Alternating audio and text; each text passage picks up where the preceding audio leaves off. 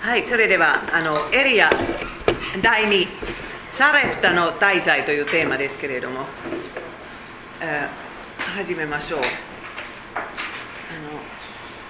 講演の前にエリカさんお祈りしてくださいはい、お祈りします。恵み深き父なる神様、皆をあがめ、賛美いたします。これからマイル先生の指揮を受けます。どうぞ、イエス様がここにいてくださり、私たちを助けてください。どうぞ私たちが本当にあなたの御言葉をしっかりと受け止めることができますように、どうぞ整えてください。そして、どうしてくださいますマイル先生の上に主が豊かに働いてくださりこの授業を祝福してくださいすべてを感謝をしてイエス様のお名前を通してお祈りいたしますアーメン先週、ここにいなかった方もいるんですけれどもあのエリアの話の始まりだったんです。エリアは800年代紀元前800年代北王国イスラエルで滞在した預言者です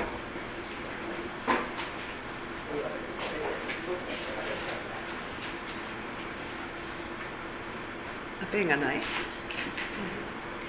えーそしてねあの、えー北イスラエルにはアハブという王様がいてそしてそのそのアハブは外人のイゼベルというひどい、あの外国のあのお姫と結婚しましたけれどもそのイゼベルはサマリアという首都これはイスラエルの首都だったんですけどサマリアには、えーバールの大きな神殿を建てた。そして、えー本当の信者を迫害したエリアはその宮殿に行って私が言わなかったらこの国には雨が降らないと予言しましたそれからあとあとどれくらいかわからないんですけれども逮捕命令がされてエリアはサマリアからケリという小さな川にのところへ逃げたんですそこで、えーあの鳥鳥がエリアを食べさせたんです。でも信仰の試練としてはねその川から少しずつ水が少なくなってます。だからもちろん信仰は強ければそれでもいいですけれどもでも想像してください。エリアはそこにもう私が思うにはね1年くらい過ごすんですけれども少しずつ少しずつ水が少なくなってこれはもう何で終わるのか心配するんです。えそういう時にはどうするべきですか皆さん？それはもちろん聖書の御言葉にしがみつくべきです。私たちの人生にもお金がなくなるとかもうもうこういうこういう問題があるんじゃないですか、えーエリアは多分もう書いてないんですけれども私が想像するするにはああのイスラエルの民はアレノで40年間過ごしたそのその時を思い出したりしたと思います。そしてそそれに関する紙幣もありますからこれをエリアは歌ったのではないでしょうか。その水が少なくなっていた時。お願いします。それでもなお神は上から雲に命じ天の扉を開き彼らにの上にマナを降らせた降らせ食べさせてくださった。神は天からの穀物をお与えになり人は力ある方のパンを食べた。神は食べ飽きるほどの糧を送られた。何にもないアレノで神様はイスラエルをこういうふうに食べさせてくださったから自分をも食べさせてくださるのではないでしょうかとエリアはの信仰はそういうふうに、えー強められたんです、えー本当にね神様はこういう方です。私たちには何にもない時でも天から降らせることができる。んです私皆さんに話しましたか？あの私たち一回天から聖書が降ってきた ということ。聞いたんですか？はいもう聞いてない。まああの半分聞いてるから私後で話します。でもとにかく私たちこういう箇所を見てモンゴルで祈ったんです。聖書を天からでも降らせてください。降ってきましたよ 私たちはね刑務所に行く時その囚人に聖書を渡したかった。でもあのキリスト教の本屋さんは一つだけそれは夏休みだった。はい。ちょうどその川が枯れてしまったその日一日は早い。早くもなければ遅くもないですけれどもその日神様から新しい命令が来ました。だからもう焦って焦ってもう水がないなったら私一日で死んでしまう。そんな心配は余計ですね。だから本当にその日には神神様は新しい道を教えてくださったんです。皆さんの将来もそうです。本当にもうもうずっと前から教えにならないんです。もう決めなければならない。そのその時には必ず教えてくださると信じてください。私も信じようとするんですけど。あのここから帰るともう将来は真真っ暗。はい。立ってシドンのサレプタに行きそこに住め。私は一人のやもめに命じてそこであなたを養わせる私たちはこれを聖書から読むとどうもないと思いますけれども皆さんエリアはこれを聞いた時は疑問はもうもういっぱいあったと思います。例えばそのシドンというところにはそれそれはもうイゼベルの国境ですよ。シドンのあのお姫さんでしたね。そしてねあのイゼキエルのお父さんはその時もシドンを支配した王様でした。だからどうしてそこへ行かなくちゃいけないか。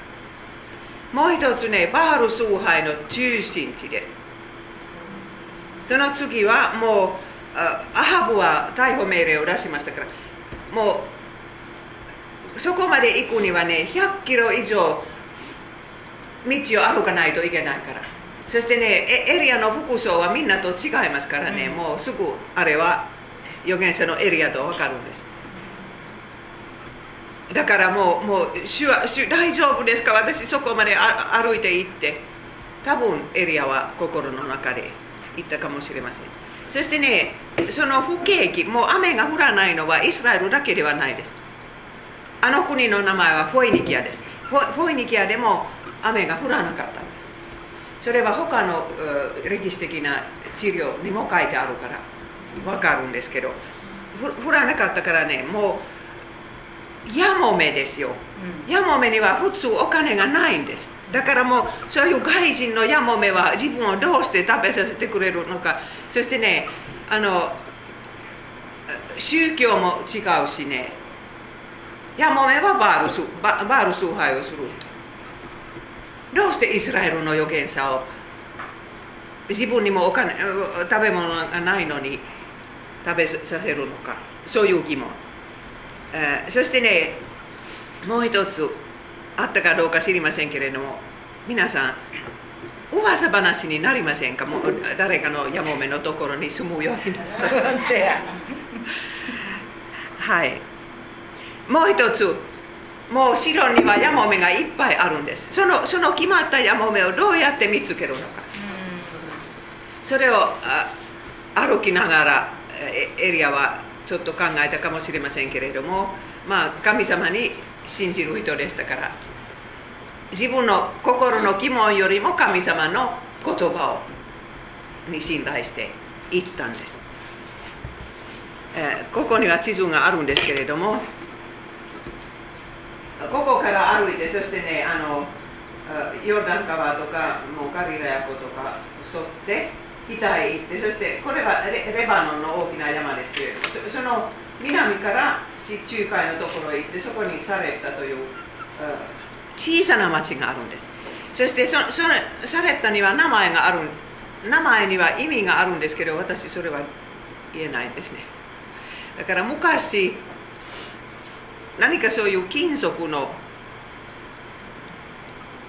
と関係あある名前ですからそういう職業の人が多かったかもしれないそしてこれはホイニカホイニキアという国です。フォイニケアにはツロもシドンも大きな町があるんですけれどももう一つ私日本語の発音が知らなかったからそのまま書いたんですけれどもビビュプロスという町でそこでね ABC を考え出したところであるのか本そのものを考え出したものところであるのか。どちらかで有名な町です、えー、でもこれは、ね、もう悲しい旅だったと思います。もうエリアはああいうもう雨は1年も1年半も降ら降ってないからあ乾いた土地とか死んだ動物とか痩せ衰えた子供と老人をいっぱい見たと思いますね。そして自分が雨が降らないように祈った。その祈りをその時どう思ったでしょうか。つまりねあの今日初めて来た学生は知らないんですけれども新約聖書のヤコブの手紙にはエリアが雨が降らないように必死に祈ったと書いてあるんです。だからそのその祈りの結果を見たら後悔したでしょうか。でもでもモーセの立法にはもう偶像礼拝とか他の罪を犯したらそういうことになると書いてあるから。エリアはそれは神様の心にかなう祈りだと分かったんです。でもでももちろんもうかわいそうです。そういう中で苦しんでる人。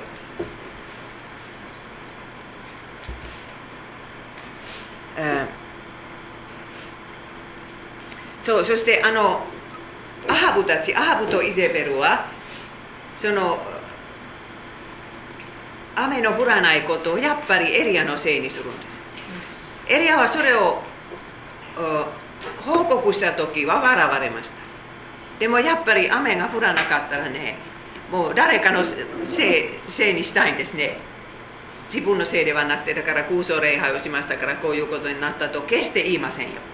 エリアのせいにするんですそしてエリアを必死に探します、えー、外国まで、使いを送って外国の王様から聞くんですねそんな人はここにいるのかだからもうもちろんイゼベルのお父さんもそれ知ってますよ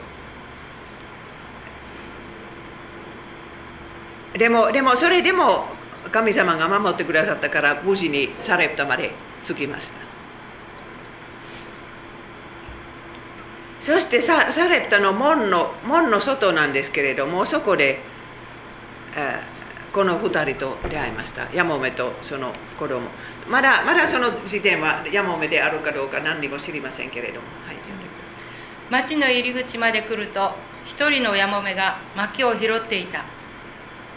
ここには薪が書いてあるんですけれども他の聖書には薪ではなくそういう枯れた枝枝とかね。多分斧も持ってなかったんですこの人は。そして斧が持ってもねもうそのやり方は ちょっとややこしい。だからとにかくこの人のためにや焚き木をする。こういうふうにする男性がいないとエリアは気がつくんですね。あ薪を割るそう何薪を？薪を割る。割る。はいはい。そういう人がいない。それそれが分かってますね。でもここれは神様の決めたやもめであるかどうかはまだまだ分かりません。えそエリアはもういきなりこんなお願いをするんです、はい、エリアはやもめに声をかけ器に少々水を持ってきて私に飲ませてくださいと言った。この器は多分ねあのヤモメの器だったと思います。エリアは器を持ってなかったかもしれません。それはまあわからないんですけど。そしてねエリアに器があったら自分で井戸から何て言うんですか組む。組むことができるんですけど。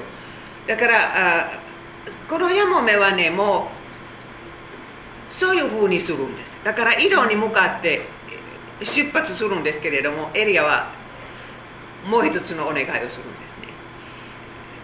だからもう後で分かるんですけれどもこの人には本当にもう食べ物もお金もないから普通だったらねもうだから500円出してく ださい。だから何かそういうことを言うでしょう。お金のない人はもう、水汲みのために、くださいくださいという。でも一言もそんなのは言いません。だからそしてね多分エリアの服装を見てもうないと。のどう思ったでしょうかね。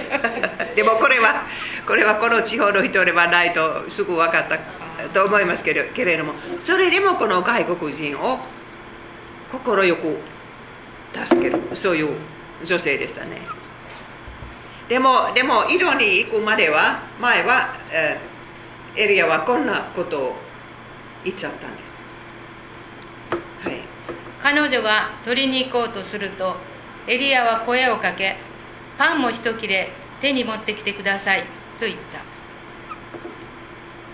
このお願いを聞いた時はやもめはどう思ったでしょうか？だからパンを買いますとかねそんなことは言いませんね、うん、パンをください。一切れきれください。でもこれはねエリアのテストでした。ヤモメを調べましたね。これは神様の決められた方であるかどうか。覚えてますか？リベリベカあのアブラハムはエリエゼルをお嫁息子のお嫁さんを探しに送った時はエリエセルはこういうふうに調べましたね。だからもうその自分だけに水を与える人ではなくてもラクダも飲ませる人であればあれは神様の決めたいと。これは同じようなテストです、うん、でも本当にこの女性には食べ物がなかったからいきなりあの外人は本くださいと言うのはもう厚かましい。厚かましい。だけじゃなくでもでもねヤモメはもう色に行くのをやめてこんな失望を表す返事をするんですね。もう自分と子供にはもう死を待つしかない。そんなそんなもう失望的なことを預言者に言います、はい、彼女は答えた。あなたの神主は生きておられます。私には焼いたパンなどありません。ただ壺の中に一握りの小麦粉と瓶の中にわずかな油があるだけです。私は日本の薪を拾って帰り私と私の息子の食べるものを食べ物を作るところです。私たちはそれを食べてしまえばあとは死ぬのを待つばかりです。その飢饉は1年半続いたんですけれどもやもめは外で働くことがないしそして畑で小さな畑があっても何にもできない雨が降りませんから。だから少しずつもうもう本当に2人は痩せ衰えていたと思いますけれどもその残っている食べ物をあのなんでセーブして貯めて分けてもう少しずつ食べたんですけれども最後の最後になった。皆さん飢え死にするのは一番つらい死に方だともう少しずつです。時間かかるんです。そしてお母さんはそんな覚悟してもね可愛い子供はそばに、えー、飢え死にするのを見たらねもう本当にたまらないと思います。でもそんなお母さんはこの世の中に今日もたくさんいるんです。私今朝ね新聞で写真見てもう本当泣きそうになったんです。それはシリア。シリアのどこかから逃げたどこかのキャンプで小さな男の子の顔でした。泣泣いていたんですその子は。はい。でもこのこの女性はねもう飢え死にするしかなかった。だからもう本当にね例えばあ自分の体を売るとかどこかからあお金を盗むとか。そんなのをやめたんです。だからそういうのはもうごめん。だからそれよりも飢え死にする方がましそんな女性だったんですね、えーでもあなたの神主は生きておられます。こんな挨拶皆さん。これはもう違法人です。バハルを崇拝するする人です。けれどもねこんな挨拶をするからこれはイスラエル人の信者だと分かるんです。イスラエルには当時熱心な信者はほとんどいないなかったんですね。でもでもこの人は本気でイスラエルの見えない神様を信じる人だと分かってますね。言葉で分かるか服装で分かるか何で分かるか知りません。エリアはまだ主の名前は言ってないですね、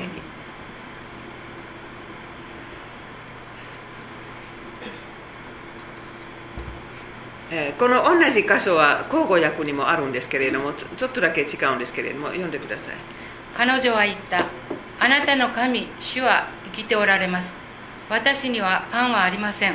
ただ亀に一握りの粉と瓶に少しの油があるだけです。今私は焚き木23本を拾い家へ帰って私と子供のためにそれを調理しそれを食べて死のうとしているのです。そうです。はい、えーエリアはもう一回同じことをお願いします。だからもうもう資料がありますからパン作りなさい。でも最初のパンは預言者のため。ひ一握りしかないからね。それはもう3つのパンはできない。とやもめはそれまで思ったんですけどね。でもとにかくもうエリアはこんなお願いします、はい。エリアは言った。恐れてはならない。帰ってあなたの言った通りにしなさい。だがまずそれで私のために小さいパン菓子を作って私に持ってきなさい。その後あなたとあなたの息子でのために作りなさい。皆さんだったらどうしますか？ここの辺にね可愛い子がいてもうこのこの子には食べ物がないと分かればこの通りにしますか？ここに座ってるお母さんたち。何？二つに分けて一つはエリア一つは子供自分の我慢そうですね。それは一つの選び方。自分の分分をそう考えたかもしれない。そうですね。でも本当それは最後です。人間的で考えたらねもう多分ねもう町とか田舎全部探してどこかにあるのではないかと探し探したんですけれどももうこれは本当に最後の最後の最後。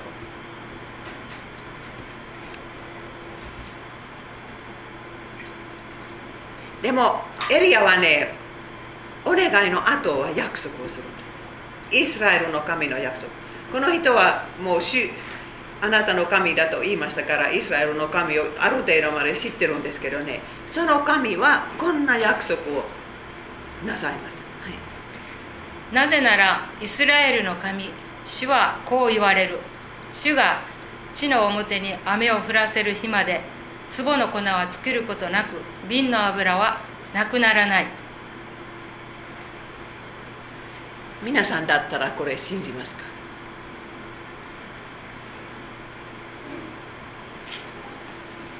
その世のその女性はねもう壺から壺からこ粉です粉粉が少しずつなくなるのを見ましたねうんそして油も瓶からなくなるのを見たんですけれども雨が降る日まではねもうそれは1年の後か2年の後かわからないですけれどもなくならない皆さんだったら信じますか信仰というのはねもう完全に信じなくても疑い疑いがあってもとにかくそのその言葉に 言葉の通りにすること。この女性は完全に信じなかったかもしれないんですけれども。でもエリアが言った通りにしました。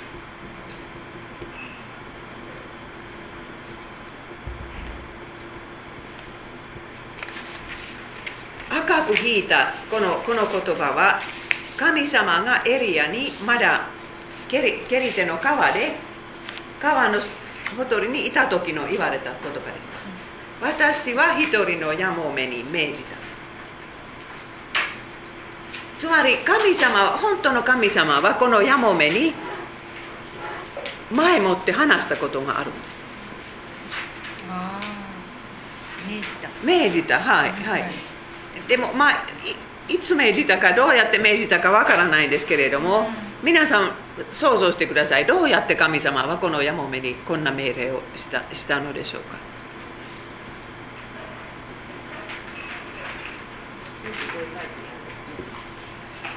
はい書いてないんですけど。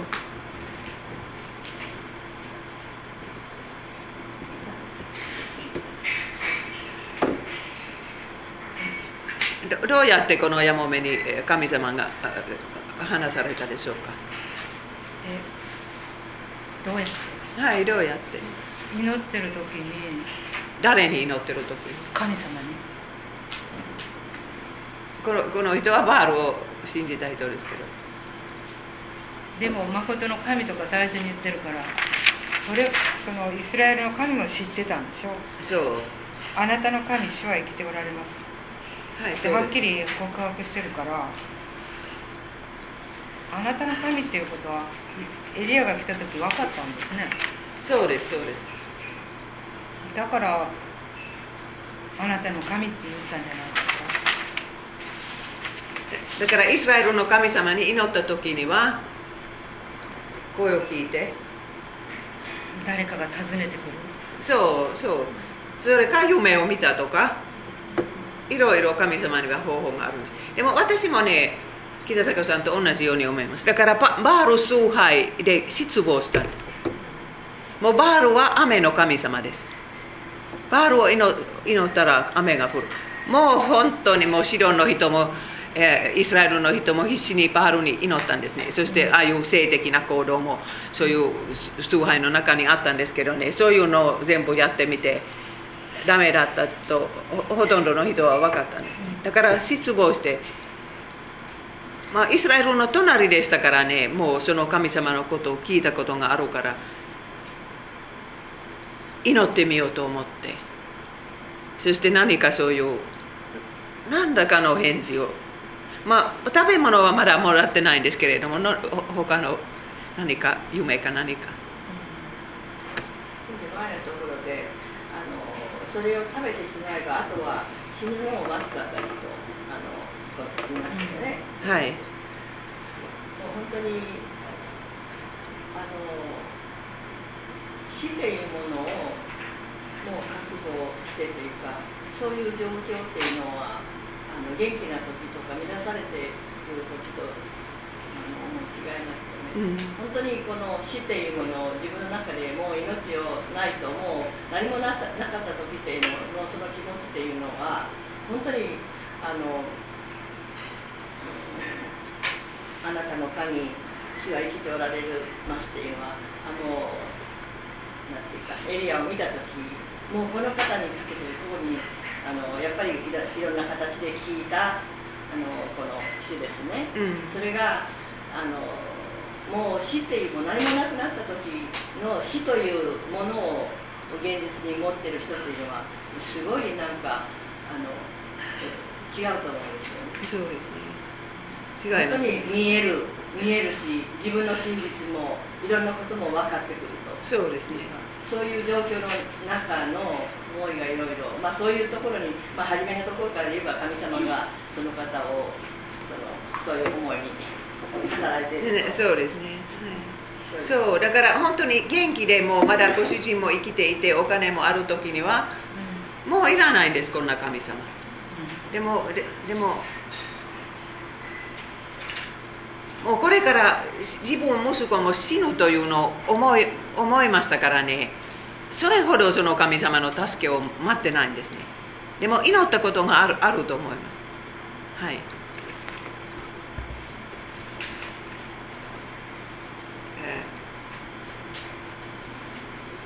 そしてヤモメは言ってエリアの言葉の通りにしましたと書いてありますから本当にもうもう何にも文句ああに文句とかもう厚かましいとか言いません。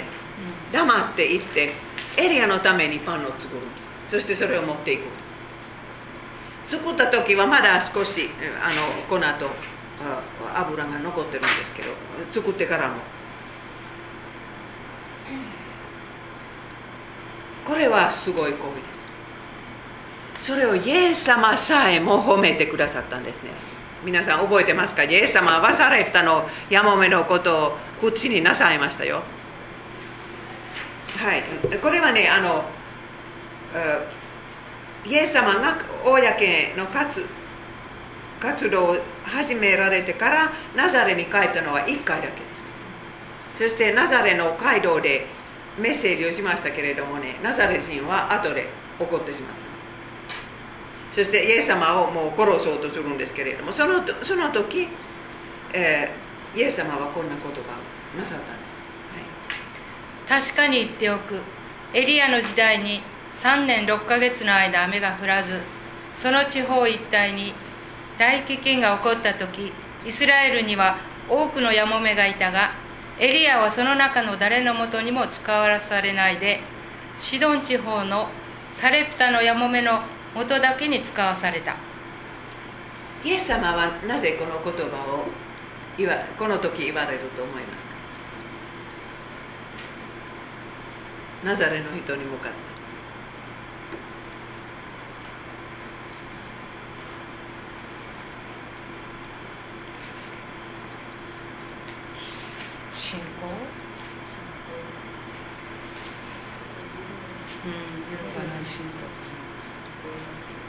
てそう。そしてそんな信仰はナザレ人にはなかった。ないということをイエス様が示されたあだからか先生ナザナザレって昔はものすごく小さな町でしたよね、はい、それを神様はあのあえて選ばれたそうです、ね、それはすごく今ちょっと私もこの今忘れてたんですけどこのの時にあのそのされてたのはヤマメを、うん、という時あ本当にこういう選びを神様はされてたって今すごくなんか読んだ時にここの場面今日忘れてましたけどはい。そう。思い出しましたね。そうすごいこういう選びをされるそうです。他にはあるんですか？どうしてイエス様はナザレでこんなこの時こんな言葉を言われるのか。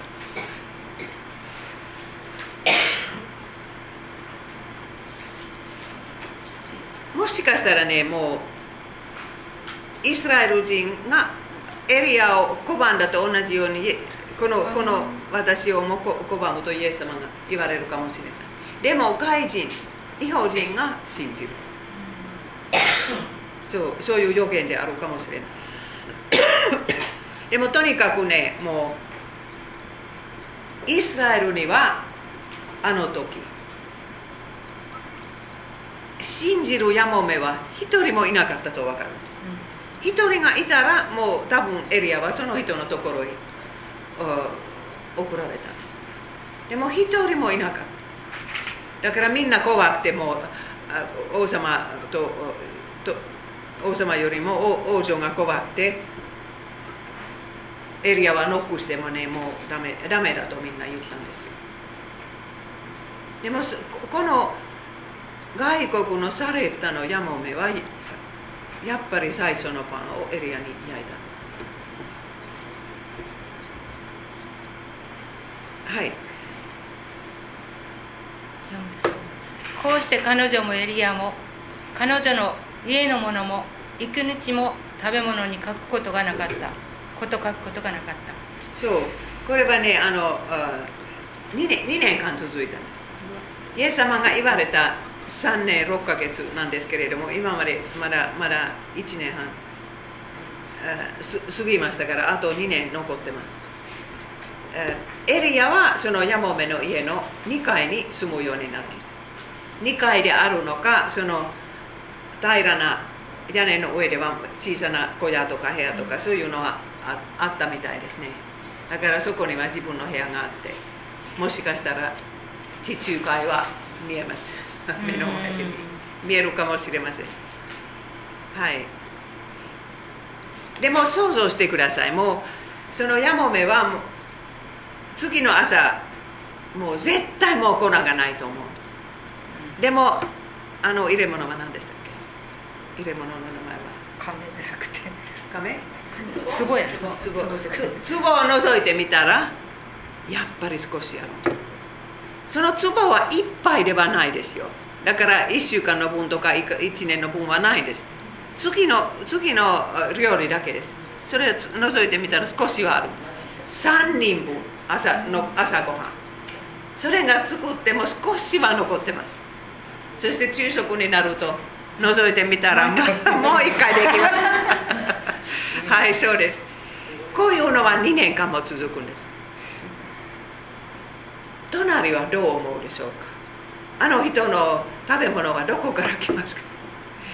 でもだだからそこには男性が住んでいることに気がついてますか？金持ちと金持ちのあ男性を見つけたとか。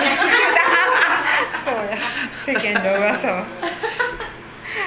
私だったら恥ずかしい。はい読んでください。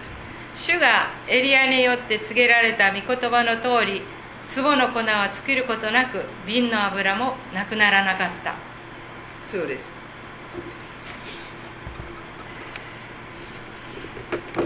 イエス様もこういうことについてもう大切なことを言うんです預言者を助けたら預言者の報いを受ける。弟子に冷たい水を一杯渡したら絶対必ず報いを受ける。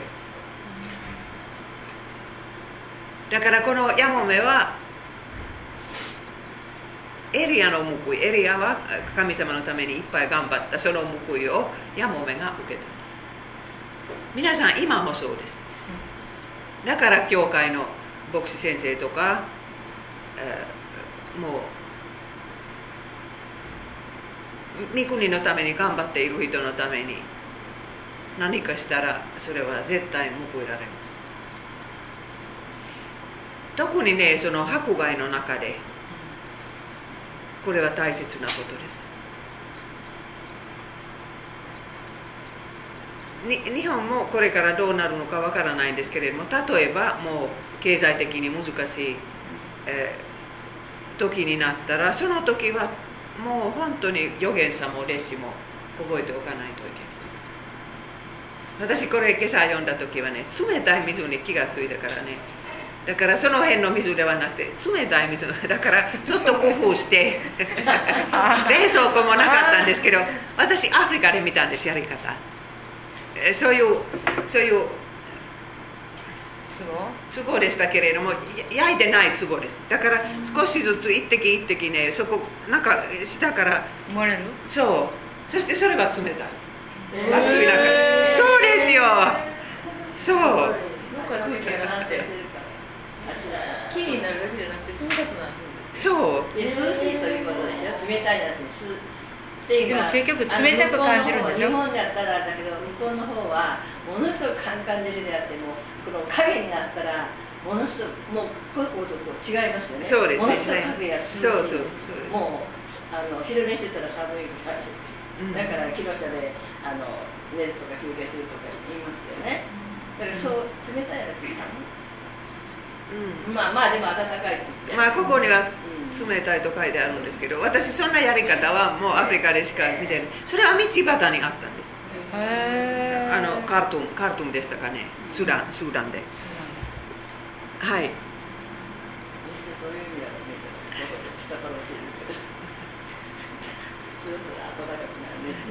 そうですね。でもはいはい。それは。エリエリアはねか家庭がなかったんですね。もう聖書にはお父さんの名前さえも書いてないからどういう家庭の出身であるのか分かりませんけれどももうどこを見ても結婚しているという印象は受けない、えーそしてえこの前の1年はもうアレノの中で誰とも話さないまま神様にはは話したでしょうけれどもあの鳥鳥だけとか動物だけ。だけ1年間付き合ってたエリアは今家族の一員になる。んですだから楽しいこともあれば悲しいこともあったと思いますけれどあの難しいこともあったと思いますけれども、えーただねそれはエリアは外で姿を見せたかどうか。だからもう隣が見えないように2年間そこその部屋にいた いたのか何をしたのかわからないですけれども。とにかくあの男の子にとってお父さんのあ代わりになったと思います。男性の模範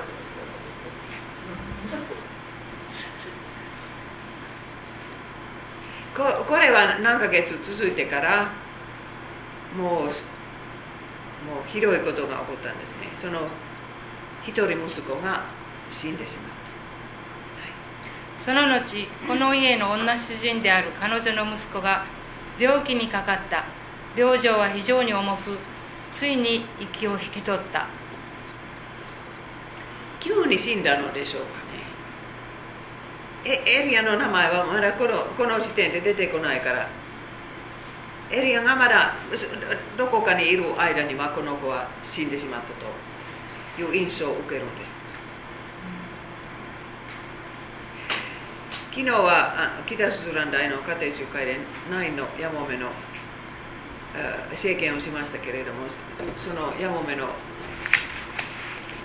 新約聖書のヤモメのことをいろいろ想像しましただからもう最初はご主人が死にましたそれから一人息子が死んだらもうもう誰も残ってない。何も残ってない。生きている意味が何一つない。この女性は息子が死んでしまった時はどう思ったでしょ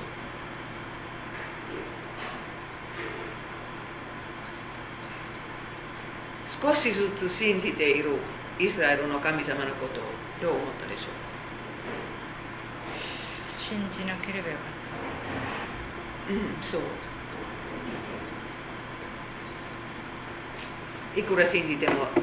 まあ食べ物が少しずつ出ましたけどね。でもでもそれはもう息子が死んでしまった時は忘れました。そしてあこの息子を死なせたのはあなただとエリアに言ってしまいますはい。た彼女はエリアに言った神の人よあなたは私にどんな関わりがあるのでしょうか。あなたは私に罪を起こさ思い起こさせ息子を死なせるために来られたのですか。エリアはこの言葉を聞いた時どう思ったでしょうか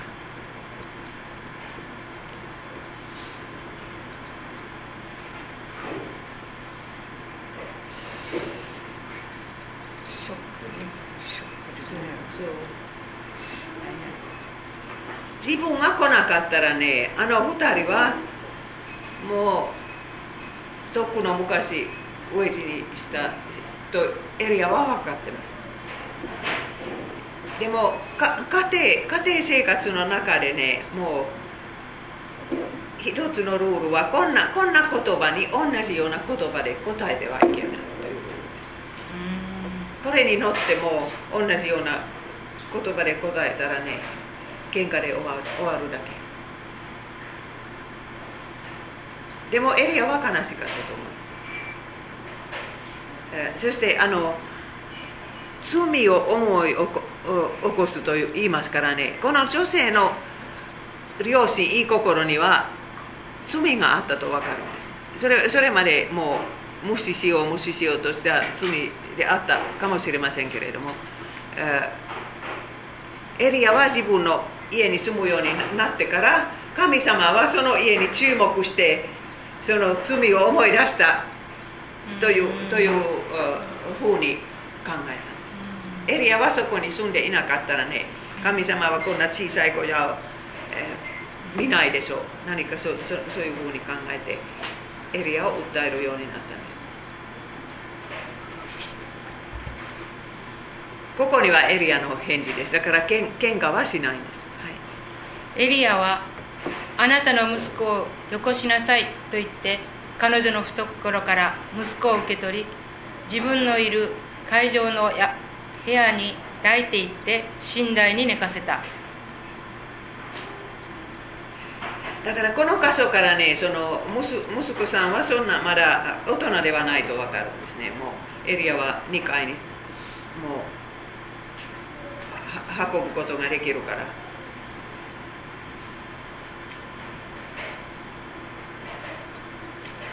そしてその部屋部屋に着くとエリアはどうするでしょうか？皆さん絵も見てください。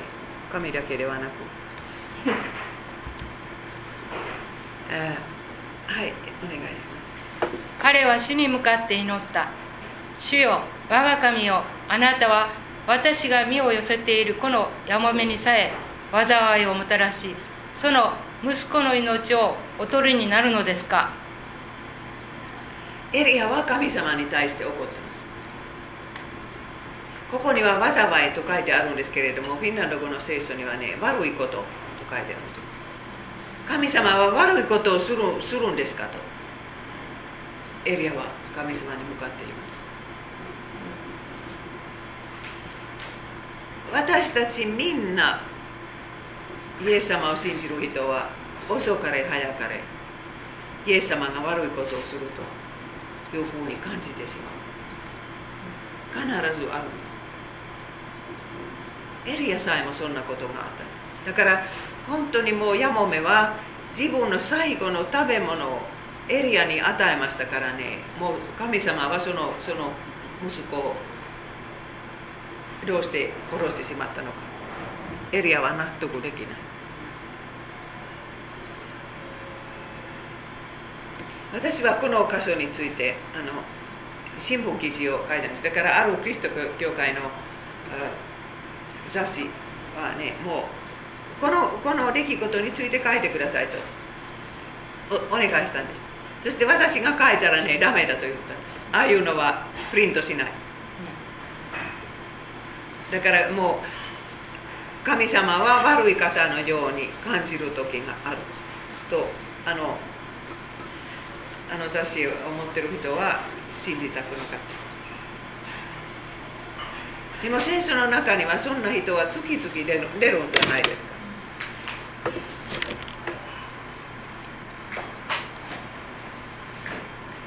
それでもエリアは神様を信じることをやめないんです。我が神と言いますから。見てください。主よ我が神よ。そして神様に向かって祈りますから信仰を失ったということではないですけれどもただエリアの目から見たら神様は新しくない。悪いことをしてしまった。だから本当にね日本のクリスチャンもこういうふうに感じる時にはねもう多くの場合は教会へ行かなくなるんです。それはその大きな失敗です。教会行ってもう御言葉と接したらねいつかもうそれでも神様は愛の方だと分かる。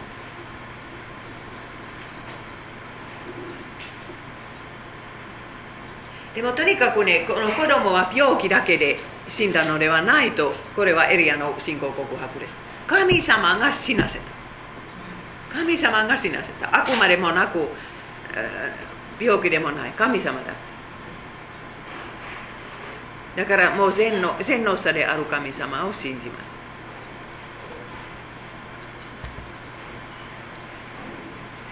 それからのエリアのお祈りはすごいです。つまり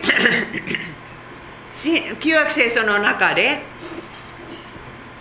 紀元1800年までは誰も復活した人がいないんです。そんな例はないんですよ。それでもエリアはもうそういう生き返してくださいというお祈りをするんです。そしてこれはねもうイスラエルの一番大切な人とか大祭司とかそういうために祈ったらまだ分かるんですけどもう違法人の子供でそんなに大切でない人のためにもう生き返してくださいと預言者が祈るんです。はい。彼は子供の上に三度身を重ねてからまた主に向かって祈った。主よ我が神よこの子の命を元に返してください。これは本当に信仰の祈りです。だからえー 神様はこのヤモメに対して、うんそんなそんなそんなことをし結局したくなかったとエリアは信じます。だからもうこ子供を死なせてもほ最後の日まで死んだままそんなそれは神様の計画ではなかったとエリアはなんとなく信じるようになります。だからこもう自信持って祈る。本当に私たちクリスチャンは奇跡を祈ってもいいです。でもでもその結果は神様の御手に委ねる委ねるべきです。私たちは神様ではない。だから私たちにとって一番ベストは何であるのかわからないんですけれども。そして奇跡は起こります、はい。主はエリアの声に耳を傾けその子の命を元にお返しになった。子供は生き返った。エリアはその子を連れて家の会場の部屋にから降りてきて母親に渡し見なさいあなたの息子は生きていると言った。この箇所の2つの部分は新約聖書に載ってます、えー子供を母親に返した。というのはどこ新約聖書のどこに書いてありますか皆さん。子供を母親に返した。ないんだろどこ？何？箇所言われたからそうないのやもめです。でもあなたの息子が生きているとどこに書いてある？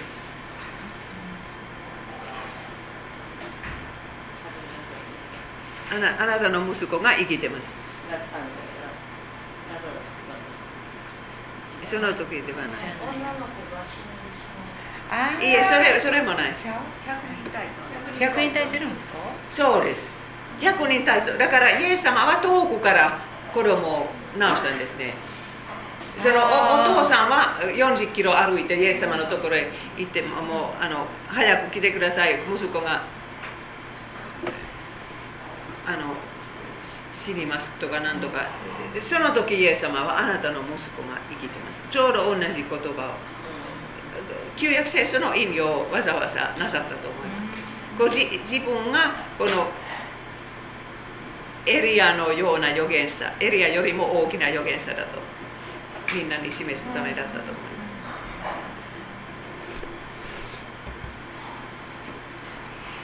えーこの子子は死んでなかったらねヤモメのこれからの人生はどうだったでしょうこんなひどいことを経験しなければならなかったこのヤモメはその大きなマイナスマイナスからどんな大きなプラスが出てきたんですかえイスラエルの神様は絶対だっていうことは分かった？そう奇跡を見た。でももう一つ。その罪意識罪意識ですよ。だからああの罪のことはエリアに話してないと思います。でももうもう罪があるとこういうふうに言った時はエリアはこれからもう福音もこのヤモメに伝えることができたと思います。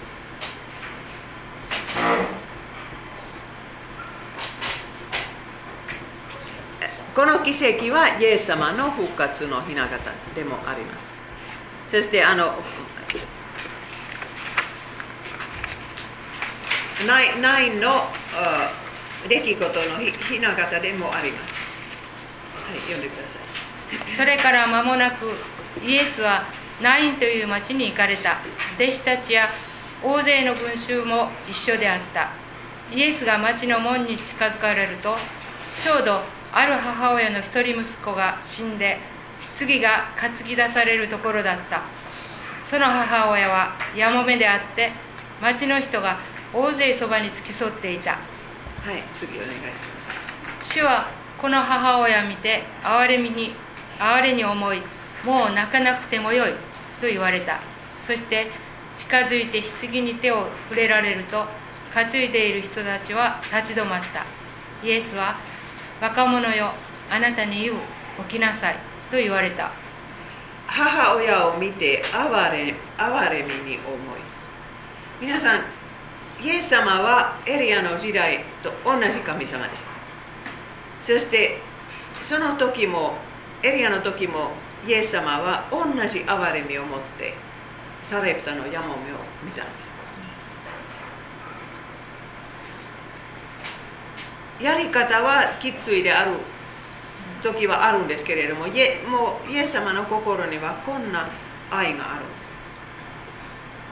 す。だからもう私たちクリスチャンはそれを信じるべきです。いくら私の愛するものを死なせ死なせたとかそれそれでも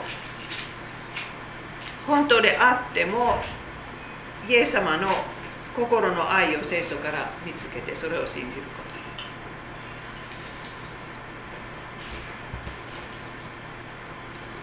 と。はい。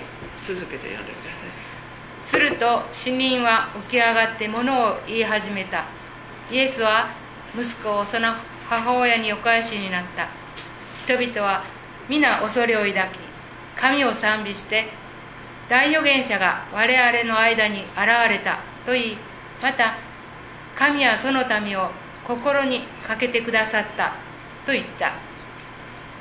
大預言者はちょうどこの箇所の中に出てくる言葉です。他の奇跡の後はもう大預言者と出てこないんです。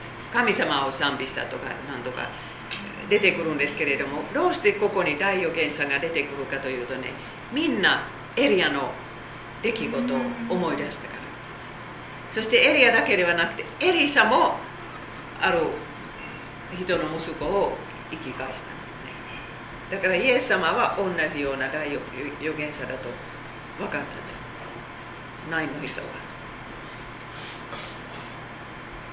神はこの民の民を心にかけてください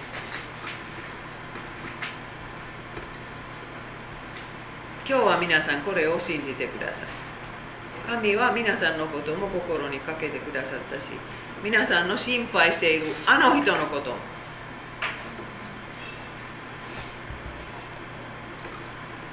はいこっちの言葉読んでください。女はエリアに言った。今私は分かりました。あのとあなたは誠に神の人です。あなたの口にある主の言葉は真実です。そんな発見しました。それまで毎日毎日その食べ物の奇跡を経験した女性ですけれどもやっと分かったんですね。もうエリアはどういう人であるのか。それまでも少し分かったんですけれどももっと分かりました。そしてエリアの口の言葉は神の言葉である。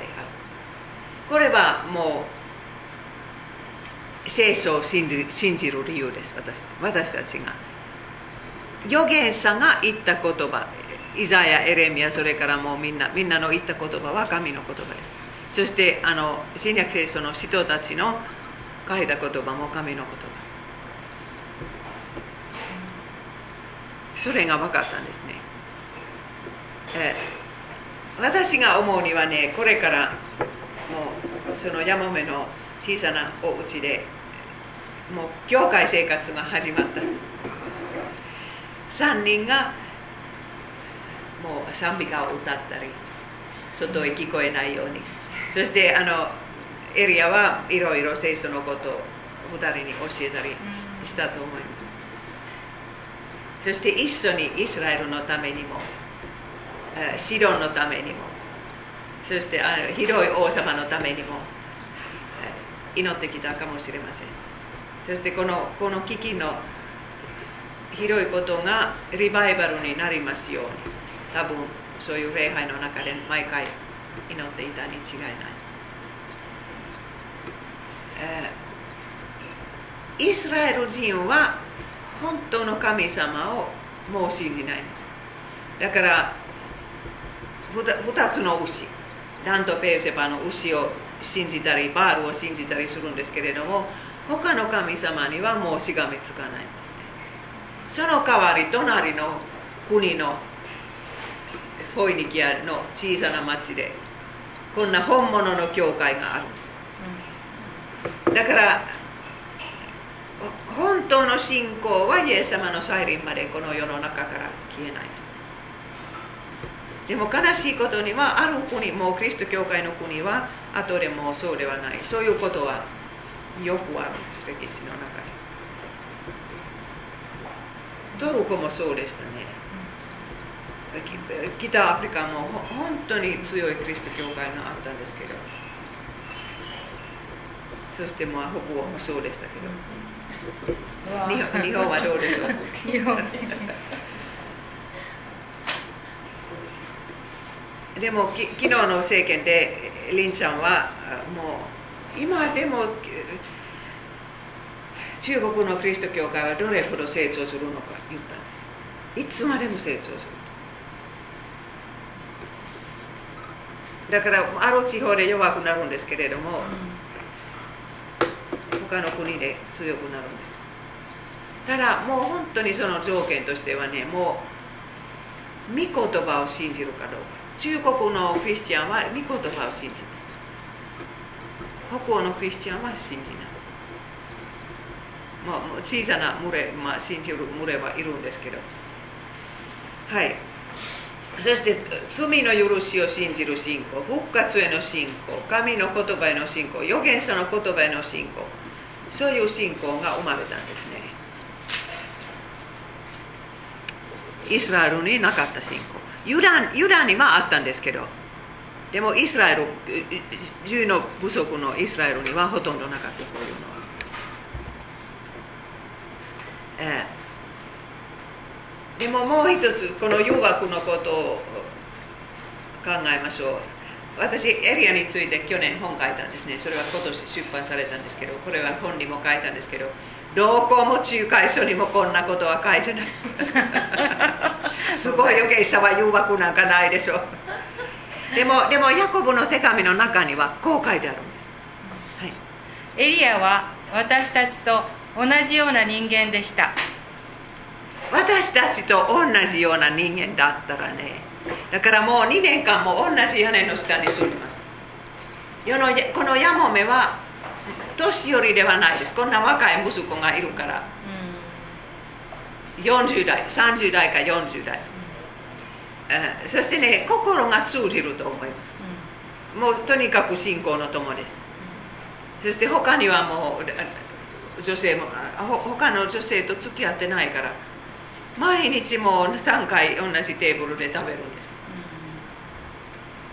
うんえー、だからもうそしてねあの結婚したらいいいいんですけどねでもやっぱりモーセの立法にはね異邦人の結婚はあんまり異邦人との結婚はあんまりいいいいことのように書いてないんですそして、えそうですね、とにかくね大きな使命が与えられる前には普通その神の国の教職者は試されます。誘惑の場に置かれそしてエリアはこれからあのカーメルさんのすごい戦いがあるんです。私来週それは話。します、だからもう誘惑に負けるかどうかは試されたかもしれない。今誘惑ね負け負けたらねもうああいう このヤモメとの良くない関係を始めたらカーメルさんで一人で立ってる立ってる時はねもう勇気がないです。本当にそうです。だからひそかに何かそういう罪を犯しながら一生懸命神の国のために戦うことはできないんです。そしてあの試されて負けてしまった人が多いからねもう神の国は弱くなっちゃった。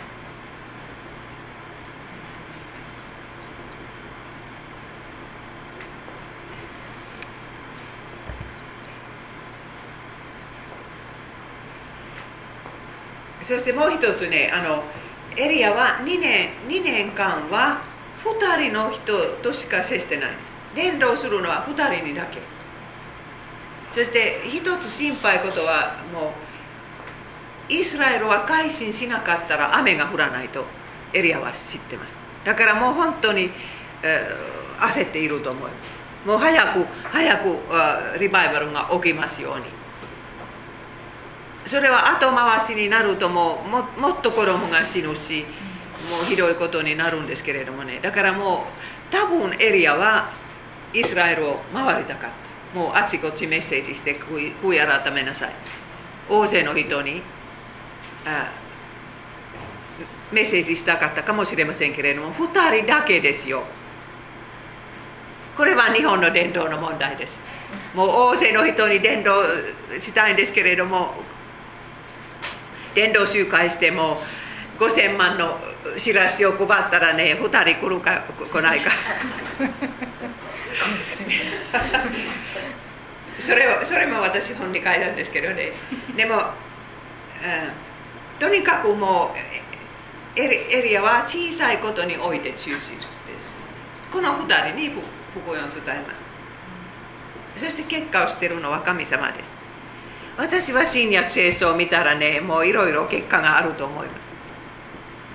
まず第一イエス様を聞きに行きたいとポイニキアはここですね。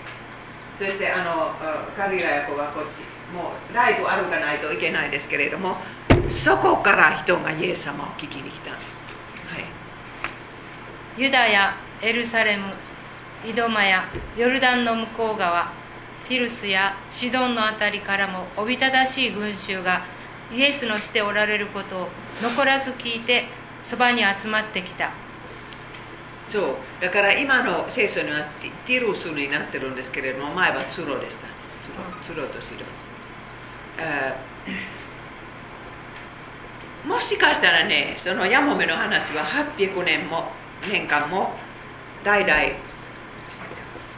残されたかもしれない、だからあのすごいイスラエルのエリアという人はここに住んでもうあのヤモメを助けた。だからイエス様の噂を聞いてシロンの人たちはももう一人そういう預言者が出てきて私たちを憎んでないと。そういう希望を持ってたかもしれない。もうユダヤ人は違法人とあんまり関係が良くなかったんですけどエリアにはそんな偏見がなかったそうでしょう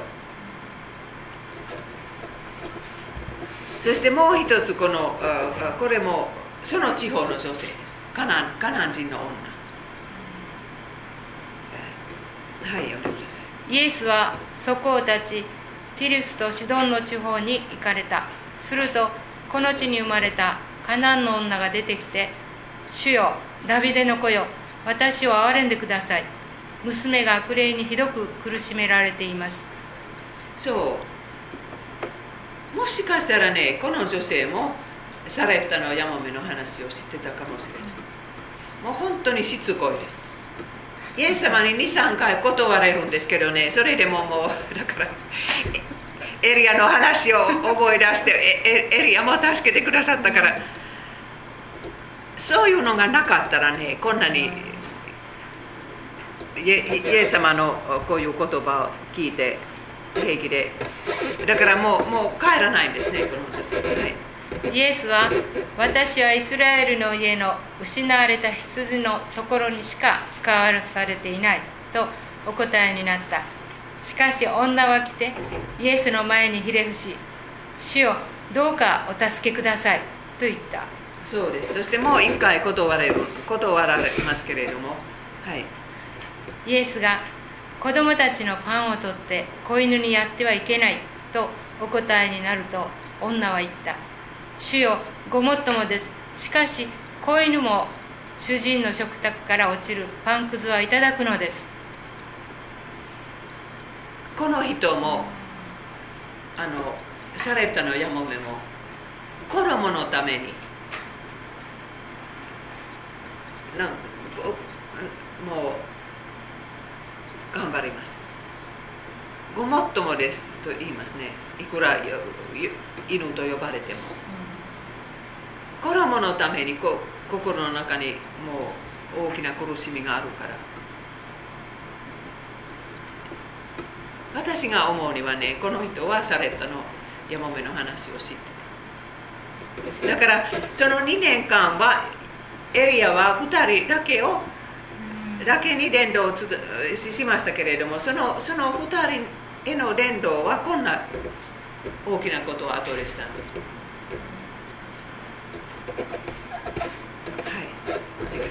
そこでイエスはお答えになった。婦人よあなたの信仰は立派だ。あなたの願い通りになるように。その時娘の病気は癒された。もう一つこの2人の女性の似てるところは神様は悪いことをしているような感じ。イエス様はこのこの女性に対してもう無礼なことをしているような感じで。そしてサレプタのヤモメの場合は子供を殺してしまった。それでも2人が信じます。だからそういう信仰は立派です。もう神様はもうわわ冷たい顔してもそれでも私を愛してくださること。を何とか信じます、はい、そしてこのフォイニキアにはすぐ教会ができました。パウロの旅を見たらねもうパウロは何回もそこにとかもう使徒行伝の中で出てくるんです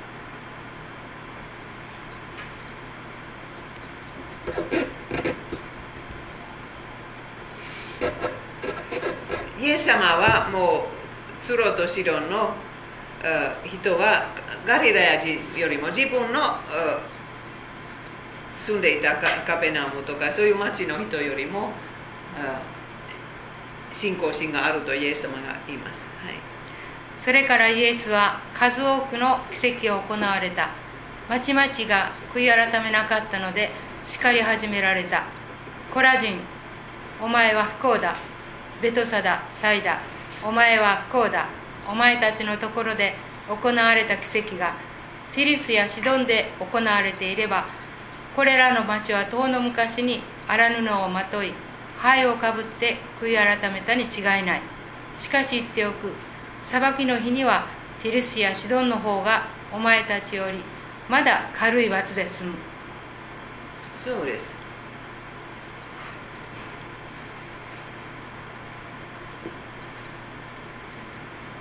ヨーロッパとか北欧ではもうキリスト教会は1000年以上あったからいろいろいいいいこと奇跡とかもうキリスト教会のいいことをみんな経験しましたけれどもその同じようないいことはこの日本で日本でもし起こったらここには大大きなリバイバルがあったかもしれません。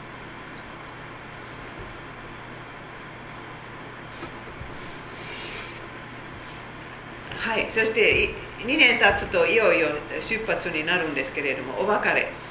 お別れの日がやってきます、はい、多くの日を重ねて3年目のこと主の言葉がエリアに臨んだ。行ってアハブの前に姿を現せ。もう一人もう信じられない命令ですね。アハブの前で姿を見せ。